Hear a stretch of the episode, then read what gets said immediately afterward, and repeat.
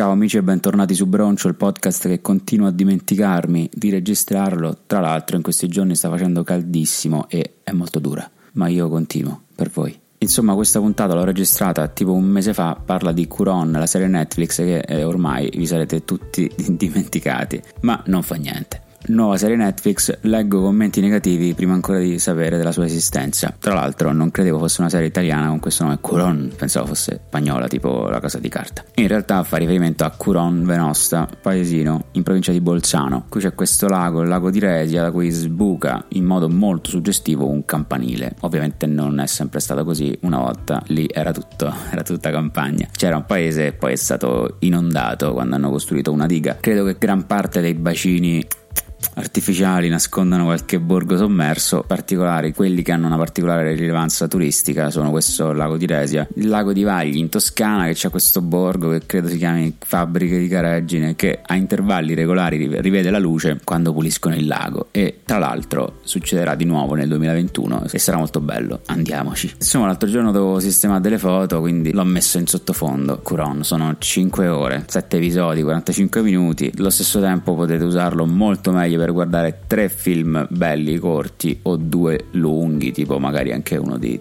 Tarkovsky. Volevo rassicurarvi, sì, è effettivamente una serie brutta, come, come, dicevano, però devo dire che pensavo peggio. Parentesi, per me il prodotto italiano di Netflix peggiore finora si chiama The App.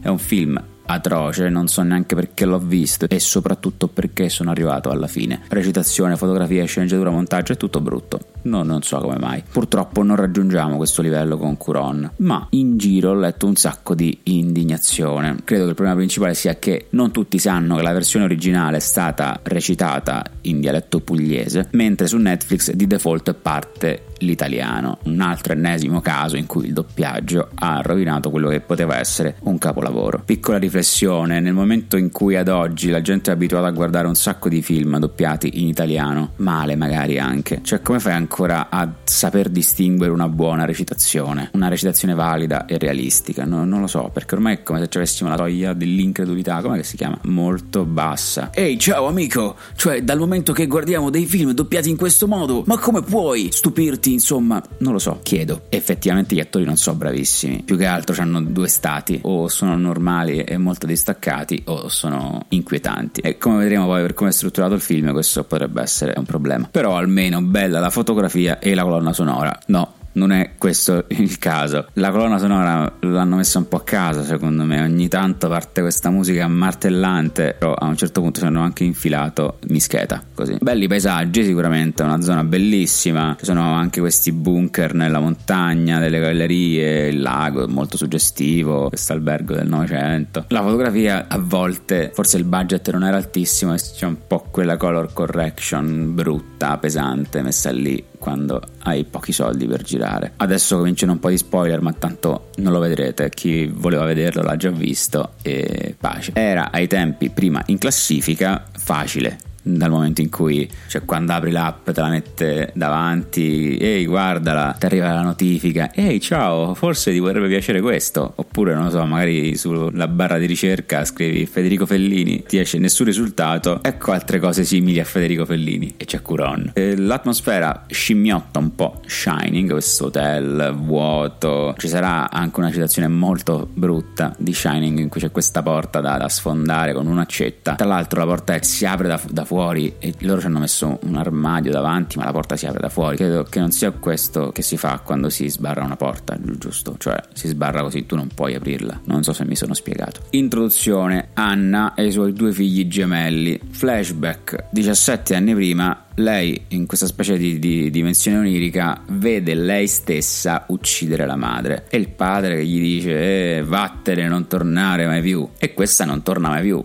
per 17 anni non c'ha notizie del padre, lascia Milano per tornare al suo paese natio, ha già iscritto i figli a scuola perché cioè, se il giorno dopo iniziano ad andare a scuola vuol dire che l'ha già iscritti, senza sentire il padre, senza dirgli niente, piomba dal nulla, lui la prima cosa che gli dice è vattene, non devi stare qui, domani te ne vai, sì ok, comunque aveva iscritto i figli a scuola e, e rimane lì per tutta la serie. Ci abbassa anche una telefonata, ehi papà, sono 17 anni che non ci sentiamo, torno, e invece no tra l'altro il padre come si mantiene visto che vive in questo hotel gigante in cui nessuno va? è vuoto, chi pulisce? Cioè chi lo pulisce un hotel così grande? Il vecchio c'è da dire che ha la stessa intensità drammaturgica di Gandalf, quindi dovete andarvene presto, domani sarà l'ultimo giorno, parla un po' così. Bravo, eh, però anche meno. Qual è la trama di, di Curon? In questo paese, se tu sei uno sfigato che tutti trattano male, a un certo punto esce il tuo doppio dal lago e ti uccide per farsi poi rispettare prendendo il tuo posto. 17 anni fa il doppio di Anna ha ucciso la madre perché non so che problemi avesse. Il padre però poi che cosa ha fatto con questo doppio? L'ha legato in camera e, e, e l'ha tenuto vivo per 17 anni. C'è questa dopo 17 anni che sta legata in una stanza. Come fa a saper camminare, a muoversi? C'è questa guida. Come vai a guidare? Sei esattamente il doppio, quindi sai fare tutto tutto, sai tutto quello che sa anche l'altro, eh, però poi vedremo più avanti che invece no, perché eh, Anna buona dovrà spiegare delle cose, Anna cattiva, e allora perché? Cioè, grande mistero. Comunque uno dei figli di Anna è il tipo dei Cesaroni, non si sa perché apre questa porta chiusa a chiave in cui c'è l'aria inchiusa e la libera. Tra l'altro, prima di tutto questo è andato a una festa, ha bevuto, ruba una barca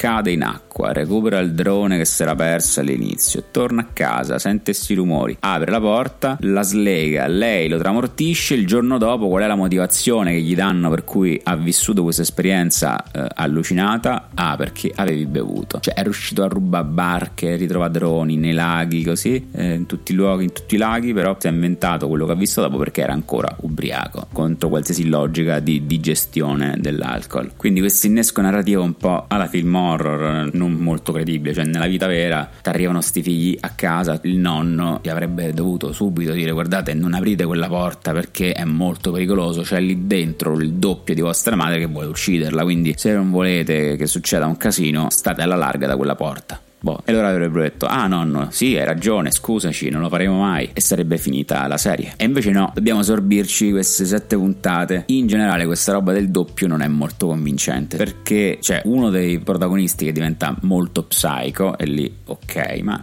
tutti gli altri, a parte il fatto che vogliono ucciderti, poi sono abbastanza normali. Cioè, poi non è chiaro perché questa roba del doppio è successa 17 anni fa e poi per 17 anni nessuno più ci ha avuto questi problemi di doppitudine. Possibile che in 17 anni in questo paese non c'è stato uno sfigato sofferente che ha innescato l'arrivo del suo doppio? Comunque, quando Anna cattiva scappa, rapisce Anna buona. Anna buona sparisce, il padre la va a cercare. Dove va? Dritto verso una grotta. Cioè, come se sapesse, ah, certo, deve essere lì. Ci va, tra l'altro, un tizio che esce fuori dal nulla, che ancora non ho capito chi è, un suo amico, però, boh, a un certo punto pensavo addirittura che forse era il suo doppio, con cui però erano giunti a patti. Più avanti invece c'è un dialogo, non mi ricordo fra chi, in cui si dice ah cavolo, ci sono solo due posti qui intorno in cui puoi nascondere una persona e sono la casa dei drogati e il bunker. Dov'era poi lei alla fine? Alla casa dei drogati e al bunker. Allora perché invece il vecchio è andato in quella grotta?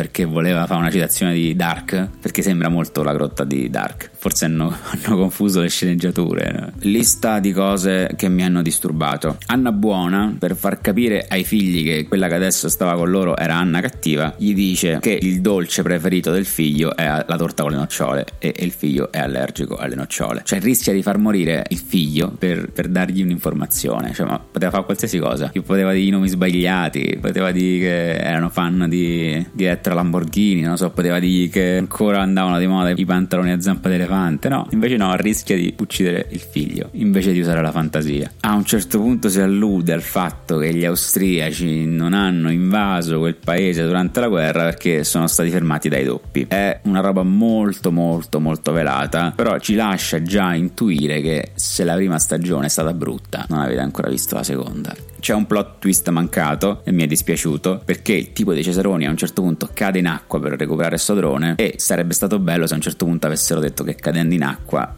fosse stato sostituito dal suo doppio e, e invece no. Diciamo che ne abbiamo parlato anche troppo di questa serie no? che, che, nessuno si ricorderà già più perché stanno tutti guardando sotto il sole sotto il sole di riccione di riccione. Ciao ci vediamo presto e parleremo di Tommaso Paradiso che interpreta Tommaso Paradiso nel film di Tommaso Paradiso